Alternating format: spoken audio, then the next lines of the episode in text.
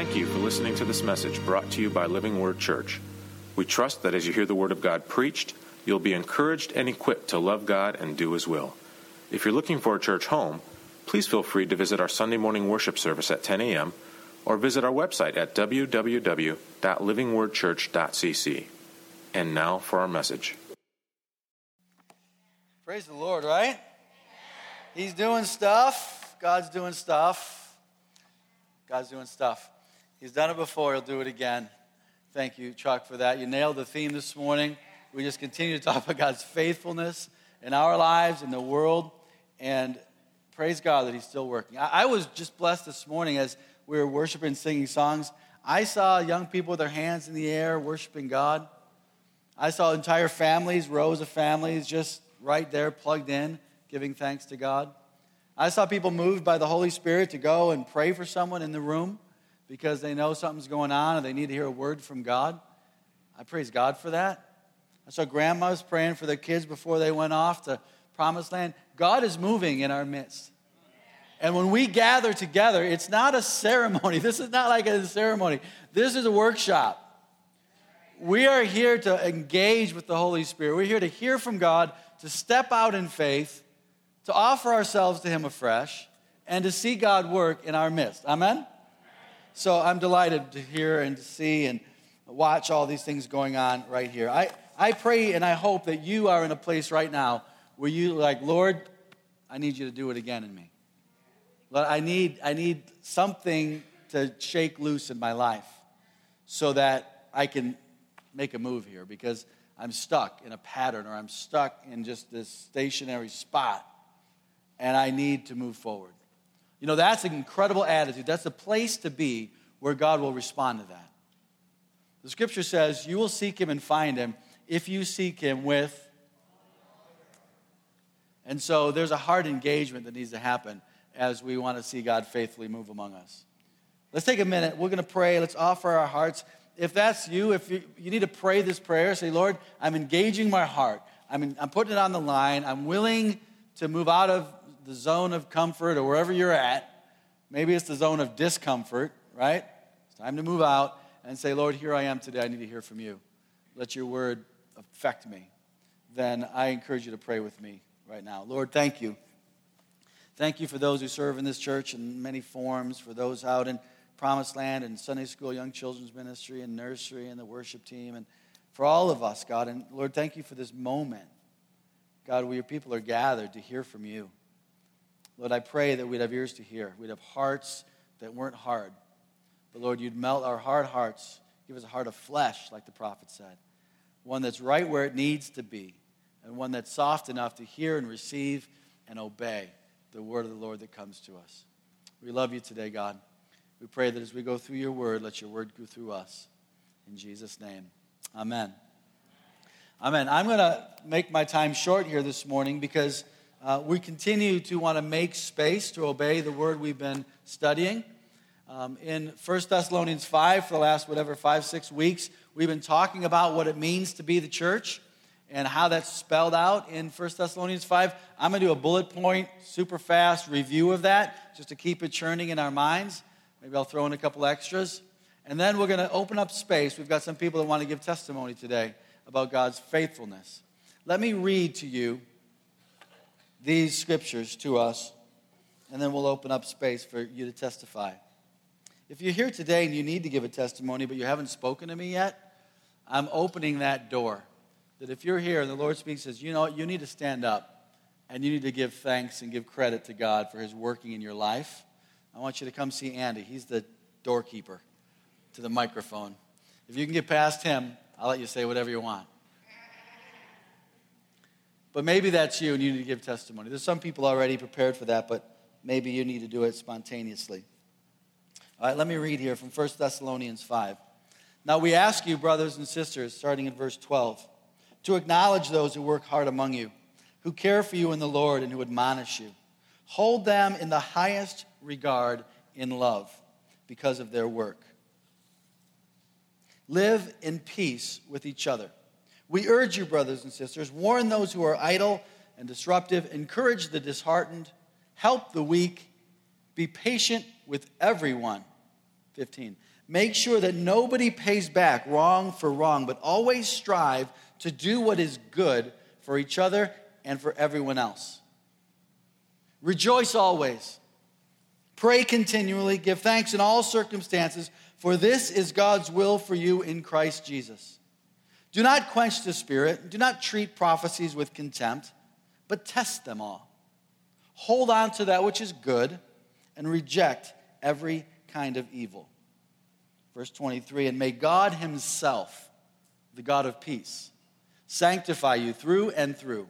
May your whole spirit, your soul, your body be kept blameless at the coming of the Lord Jesus Christ. And the one who calls you is faithful, and He will do it. You know, we live under the promise of God's faithfulness.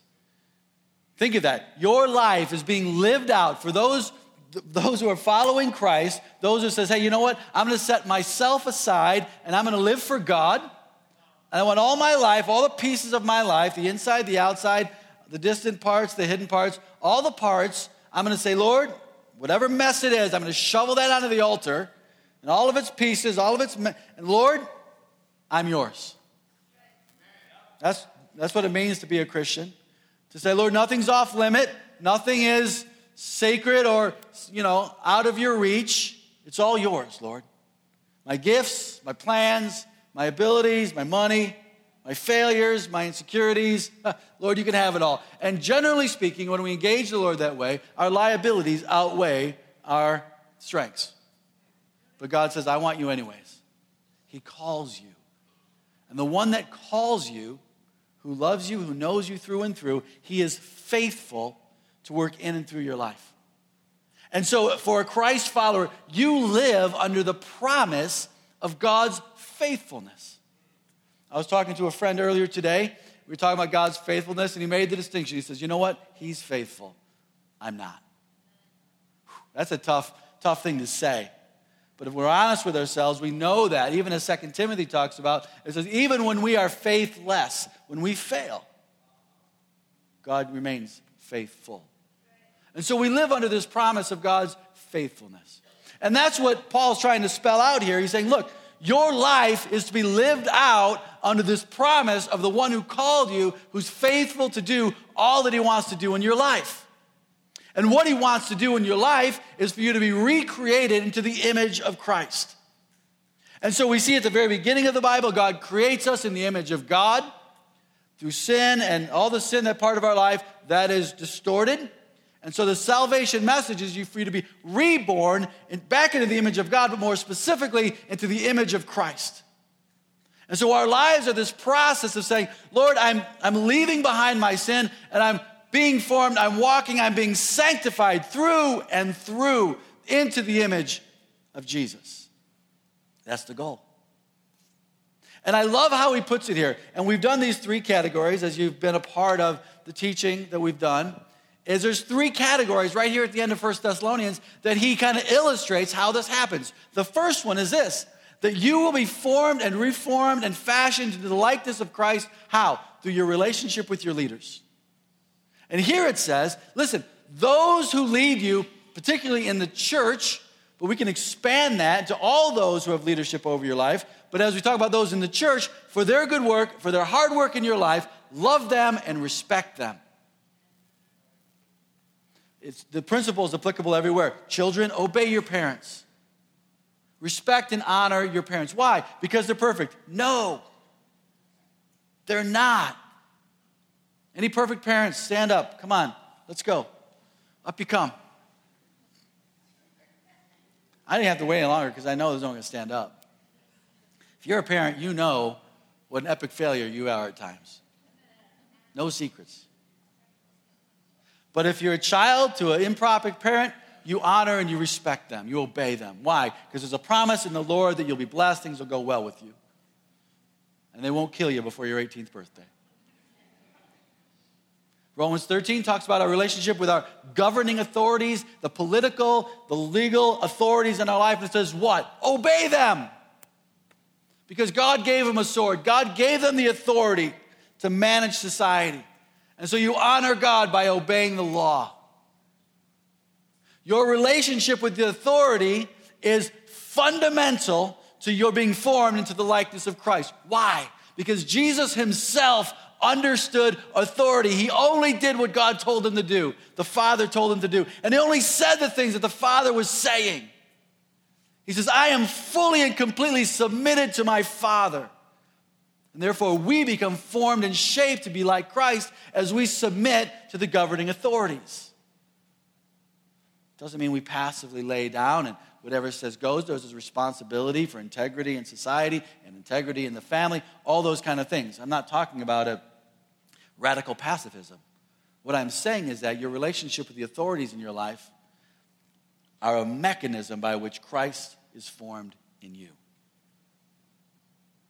One of my favorite songs growing up was John Mellencamp, the Authority song. Anybody know that song? That's a good one. I fight authority, authority keeps winning. I fight authority, authority keeps winning. I've been doing it since I was a young kid, and I, I just keep kicking. Authority always wins. There's a great line in there. I call it my preacher. My preacher says, I need to grow up. I hate that line because then he says, growing up's growing old, and then to dying, and dying don't sound like any fun. This whole mentality of throwing off authority just appeals to us. Christ is formed in you as you have the right relationship with your pastors, with your small group leaders, with the elders in the church, and those who are wise among us as they speak into your life. That is Christ forming in you. Honor it, respect it. The second thing Paul says is this that your life is formed into the image of Christ. How? Through the church family. And more specifically, he says, through the dysfunction of the church family. This is it. He says, Christ is formed in you. God's faithfulness is demonstrated in your life. You are kept body, soul, and spirit perfect until his coming because the one who calls you is faithful is working in you through the dysfunction of our little church. Because it says through idleness, through disruptiveness, through being disheartened, all these things, all the parts of our life that when we're honest together as a community, as a soma, I learned a Greek word today that in the midst of that, as those people are encouraged and helped and warned, not only is Christ formed in the idle and disruptive, but Christ is formed in the one who are warning. Because we're told to live at patience with everyone. How many times have you just you've seen people in authority responding to something that's going wrong, but then they use their place of authority, they use their warning, their encouragement, their admonishment, but they themselves end up being the ones who sin. A child is disrespectful and upsets the parents, and the parents answers too harshly, or maybe too physically. And they break the child. Spiritual authority is wielded the same way. Relationships and community are meant to be helped by dysfunction. I know it sounds crazy, but the way we serve and help and admonish and warn and encourage and strengthen one another is meant to form in us the testimony of Christ. And yet we get impatient with one another, we get indignant with one another. We think we're better than other people, and it has the opposite effect. The verbs used in these passages are things like urging and warning, encouraging, helping, striving to do good. And that we're called to live at peace in a world of war. Let me ask you this Are you living at peace with those around you? I hate to admit it, I hate to say it, but those that you are warring with around you are sent so that you might be formed and fashioned into the likeness of Christ. Right now, you're supposed to start forgiving your wife, right now in your heart or your husband or your friends stepped on your toes. You live under the promise of God's faithfulness. And the way this is lived out is by the relationship with your authorities, by the way you work out the dysfunction together, and by thirdly, what happens when we gather to worship. That's what First Thessalonians says. That when you gather to worship, what happens in this room matters. Because in this room, it's where we rejoice when we feel like crying. where we pray when things just feel hopeless, where we give thanks when we wish what happened didn't happen. What happens as we gather corporately? You can decide whether you'll be the frozen chosen, just buying your time before Christ comes back, or whether you're the people that are hungry and passionate for God and saying, God, I want more, I want more, I want more.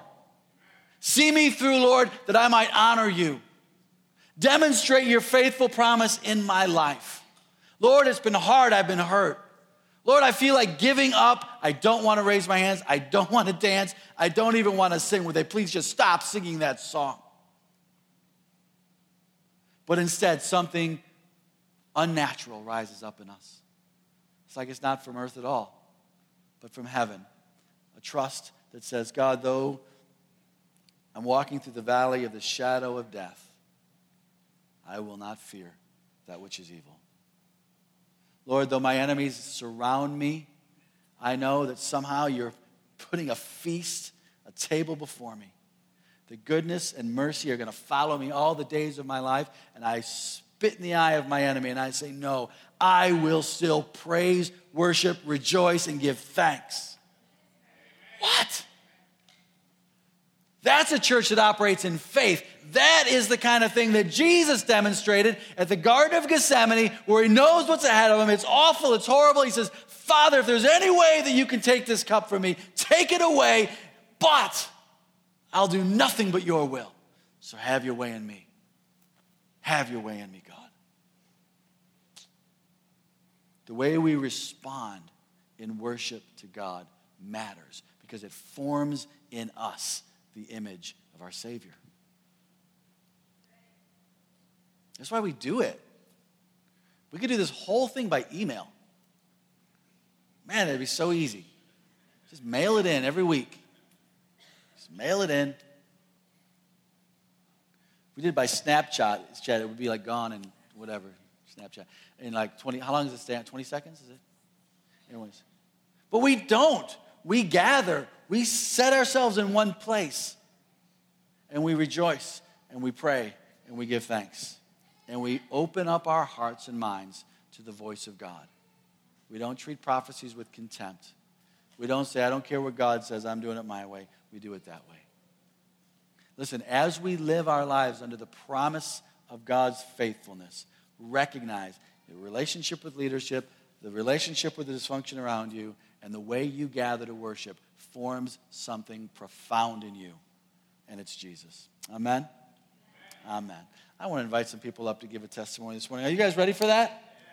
All right. We're going to start. Yeah. Bob and Donna, welcome them as they come forward. Come on, welcome them. Bob and Donna.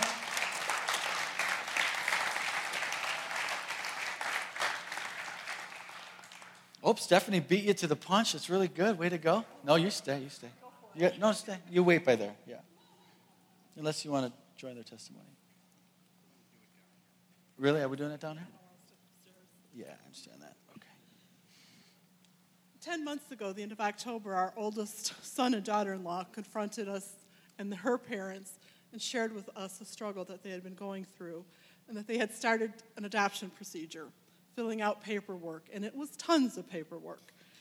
And they asked for our prayer and support, so we did kind of excited because it'd be a first grandchild. Come December, they shared it with their siblings and grandparents and the rest of the family. And they had set, told us the goal was it would take 18 months to two years for this procedure. And we sit back looking at it now, it took 10 months from yeah. the time they started their paperwork till we're holding that child. And praise God for that. They set a goal of $30,000 to collect. By the end of June, they were $3,000 short of their goal for fundraising. And God answered that prayer. And then birth mom kept saying, by February, they were picked, matched with a uh, birth mom. She kept in contact with them and shared her ultrasound pictures, and the social worker says that's unusual. Usually they don't. So the kids had that part to go with. And birth mom kept saying, baby's coming early. Baby was supposed to be born at the end of July, did not arrive the end of July, arrived July 9th. Well, um, you know how God plans things? They're never the way we would look at them. Uh, June 30th, I got a call from my aunt in Georgia, or actually from my cousin, telling me that her father had passed away. That was my last living uncle. Um, they didn't know, they were in South Carolina at the time, but they were going to have a memorial service in um, Georgia, which is where he had lived his whole life up until the last couple of years when they moved to be close to their daughter. Um, okay, well, we didn't know when that was going to be, but I was determined we were going to be there. Donna had been saying, I am not going to wait six weeks to see that baby whenever the baby is born because they had to get permission from the state of Florida, which is where they were adopting from. All the paperwork had to be done. Florida had to say, okay, you can go. And then they had to wait until Illinois would get done with their paperwork before they could come back to the state of Illinois. They could have left Florida once Florida gave the okay, but they could go anywhere in the United States, but they couldn't come to Illinois. Well, um, anyway, uh, we'll go on with that. It took two weeks for Florida to say okay. It take, took Illinois two days to say okay, which is well beyond. But anyway, Donna had been praying. I know had Donna had been praying about this because she was determined she was going to see the baby. Anyway, July the 9th, we uh, come in to the house and we get a phone call from our son. Hey, can somebody get Andrea to the airport? The baby, the mom's, birth mom's in labor. Okay, so Donna goes, okay, I'll get him to the airport. Well, he was going to drive all night. He had things to do. He's a policeman in town. He had to get off work, get things packed up, get ready. His wife was ready to go like a week earlier. She had told him to get ready. He wasn't ready. Anyway, um, so uh, he. Our, our other son had been over the 4th of July, and we talked, hey, how's work going? He said, he's an engineer in Chicago. He said, well, my, my projects are basically done. I don't have much going on right now. So he was able to get a couple of days off of work and drive with his brother all night down to Florida and get to see the baby. So I got a call on the Tuesday then, July 10th, from my cousin in South Carolina. Her dad's memorial service was going to be that Saturday in Georgia, which put us five hours away from seeing the baby. So we went down there, we got to see um, uh, my aunt, who uh, I talked to her last week. She's just praising the Lord for his faithfulness, yeah. even in her grief. Um, as you see, he beat bow tie day, which I understand, according to the bulletin, is on Tuesday. That's a, that blue thing is a bow tie that's as white as his head. so um, his name is uh, Keaton Scott Harvey. That's my dad's middle name, it's the name my dad went by. It's his dad's middle name, Scott, our son. Um, by the way, today would have been my dad's 100th birthday. Um, I don't, you know, Dad you don't plan these things. Um, I just want to finish up by saying God is faithful. If none of this had worked out, that doesn't change the fact that God is faithful. That is not our adopted grandson, that is our grandson. Just as we have been adopted into God's family, He doesn't look at us as something less than His children. Amen. So He's just uh, so good and faithful. We just thank Him. Beautiful.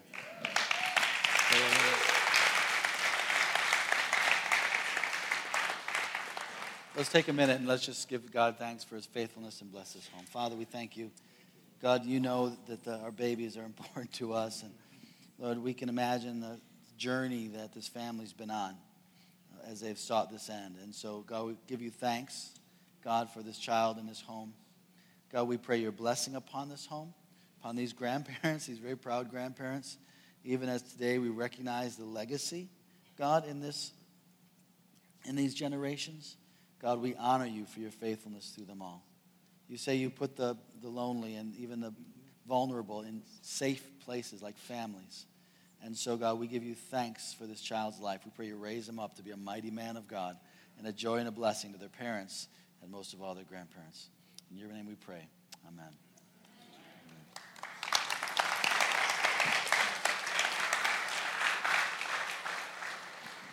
That is the most ginormous bow tie I've ever seen. Okay, come on up, Stephanie. Welcome, Stephanie, as she comes to talk about God's faithfulness. Good morning, church. Um, I just want to let you know that the Lord's faithfulness is actually the reason I'm in this service today. um, about two years ago, I started consistently coming to Sunday services here. Um, and I had left my um, church I was raised in and visited other congregations for about six months. And I just felt the Spirit here the very most. Um, and after a couple weeks of just being here consistently, I learned about the newcomers group. So I joined that and got to know a lot of really great couples and families and Shameless people. plug if you've not through the news. Yes, Shameless shameless plug. I have lots of those today. um, and then after I got plugged in there, I was really excited, but I just continued to pray that um, the Lord would bring people in my age range and would bring women to minister to me. Um, and within a couple months, Josh and Daniel announced Lighthouse, and I had no idea um, just how that would change, like who I was and my people and my community. And um, through that, I got to know Allie, and we got tacos and we shared tears, and it was good. And um, then also, I met Adam through Allie because they're one and the same. And um, I got to know Adam's really weird love for Lansing that I didn't understand. Like, no one had ever loved my hometown in that way before. Um, and so we talked a lot just about um, diversity and privilege and um, all these conversations I'd never really had. Um, and again, within like months of that, the Lord put Michelle in my life, uh, Michelle Smith, and I just um, was asked about Grace and Truth, which is a, a racial reconciliation group that we have here. And um, that was those women that I had been praying would just be here and would support me and love me. Um, and it just brought me this crazy awareness for things I knew nothing about um, and that I'd been able to be blind to for so long. Um, but it just put that in my heart, and it's given me this incredible intention to be here. Um, and it's given me women that have just supported and comforted and encouraged me, um, who've been with me when um, I had family that had breast cancer, who have just supported me when um, I've compared myself to others. And I'm just really, really grateful for them. And I just want you all to know that the Lord is faithful where you are, and He's faithful um, in transition and here in Lansing, even when it doesn't seem like this was the place I'd ever thought I'd find the Lord again. Um, but that's what I have for you today, so I hope you're encouraged.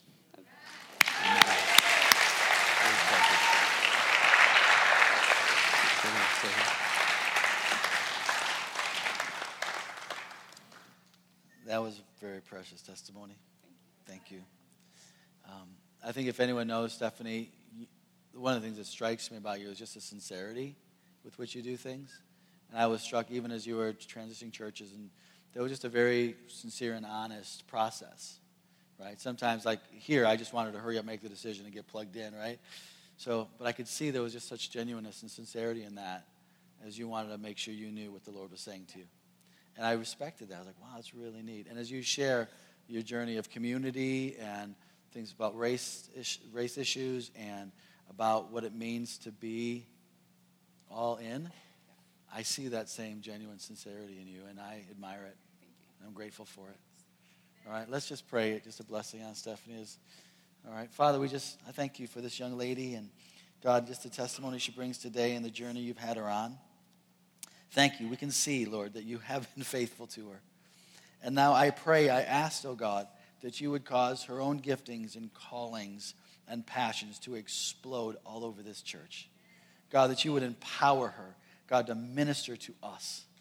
That, God, you would just, just put wind in her sails, God, that the things that you're showing her and the things that you're doing in her life would not be kept to small things, but, God, would be great in our, in our midst. God, I pray that you just add to her everything she needs. Go before her in every way. And God, we thank you for such a precious young woman in our midst. Bless her, we ask in Jesus' name. Amen. Amen.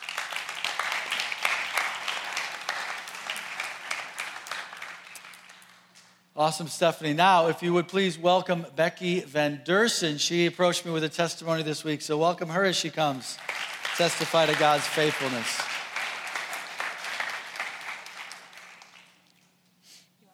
Please, I would. They want you up here to see you. First of all, I'd like to thank the Lord for my salvation. Amen. Um, I believe that that um, I couldn't imagine going through what I went through this past year or a year ago without the Lord in my life. But my story starts two years ago when Evan and Ruth were standing up here and sharing about how they were able to get through what they were going through by being in the Word. And I took that. I've, I've read my Bible a lot, you know, every day. I tried to read it every day, but I was kind of lazy. If I was too tired, I wouldn't get up and read. But what they said struck me, and I felt like um, that I needed to make reading the Bible, I needed to make it with a purpose, to be prepared for what would come my way. Wow. And I committed to being faithful to reading my Bible. And um, I want to reread um, a verse Rejoice always, pray without ceasing, give thanks in all circumstances, for this is the will of God in Christ Jesus for you. Do not quench the spirit, do not despise prophecies, but test everything. Hold fast what is good, abstain from what is from every form of evil. And that when you read that last week, and I, I just felt like the, my experience um, is almost to every section in that verse.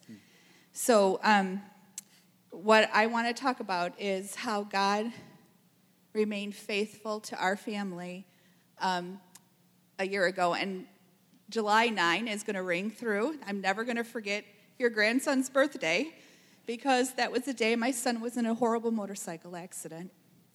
And um, I really didn't think I was going to cry. You're doing good. Um, It's perfect. the thing is, is I knew one day I would be going through this. I knew that um, I, my son would someday be in an accident. I don't know how I knew this. I just knew the Lord prepared me, and it's almost like that. It was a prophecy, but not a, a vocal one. It was more an internal prophecy. Um, and so I, I, I, I didn't like fret over it. I didn't. I just prepared myself for that one day when I would get that call. And I got the call, and I freaked. so, but I knew that the Lord was there. I just knew it, and um, so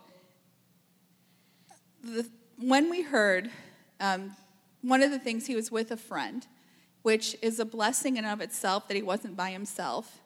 A friend was with him and had EMT training, so made him stay still.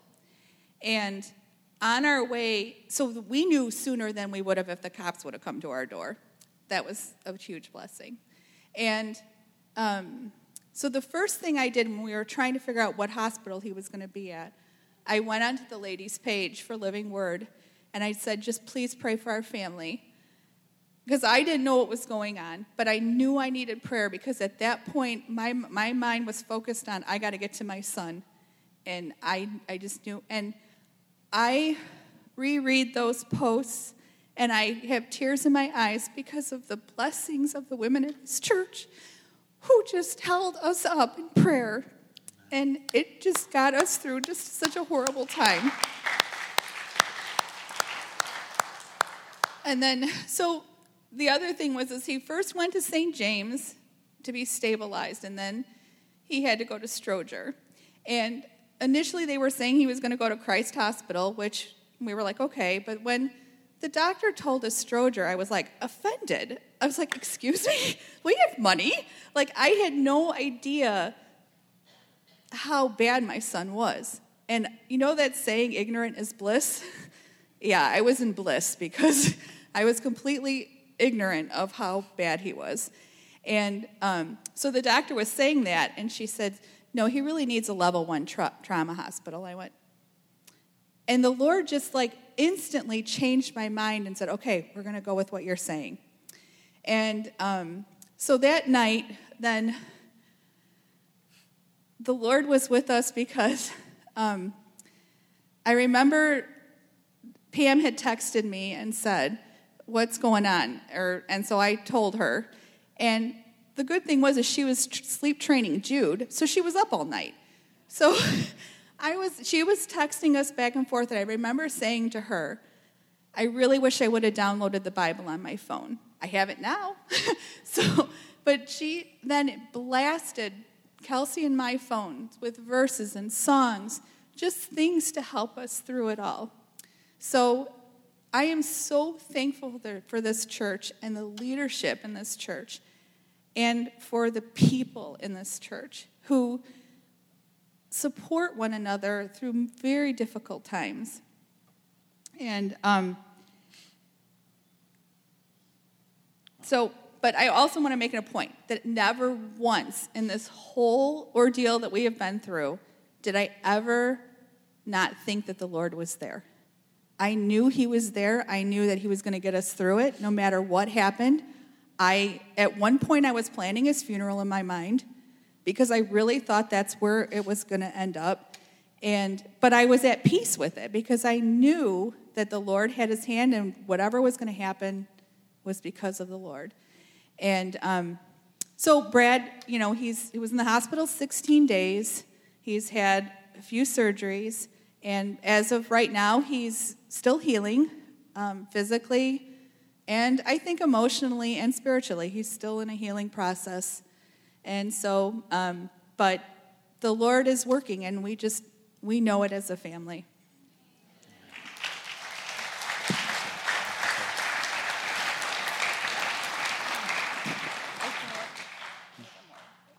I also, as far as the church is concerned, I also did want to say thank you to everybody who last year really stepped up with the taste and sees. It was a decision Glenn and I decided we're still going to do it, even though our son can't walk. And we were like, we're still going to do it. And so the church, thank you so much for stepping up and helping us with that. And this year, too, you've really, everybody has stepped up and, and really have blessed Glenn and I. And it's a big deal, and we're just very thankful.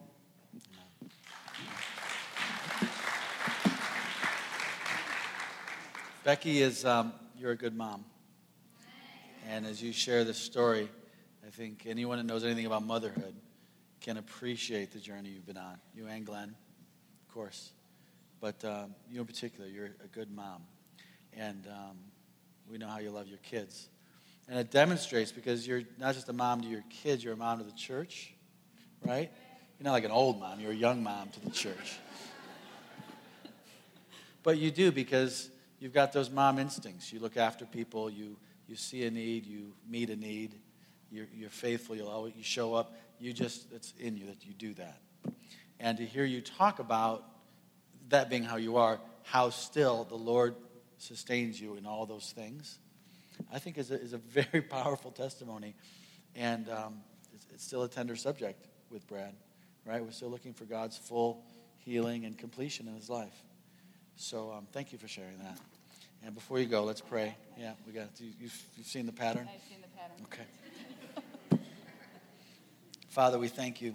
I thank you for my dear friend, God, my partner in ministry in this church, and um, just for the way she shares and lives her faith. God, thank you.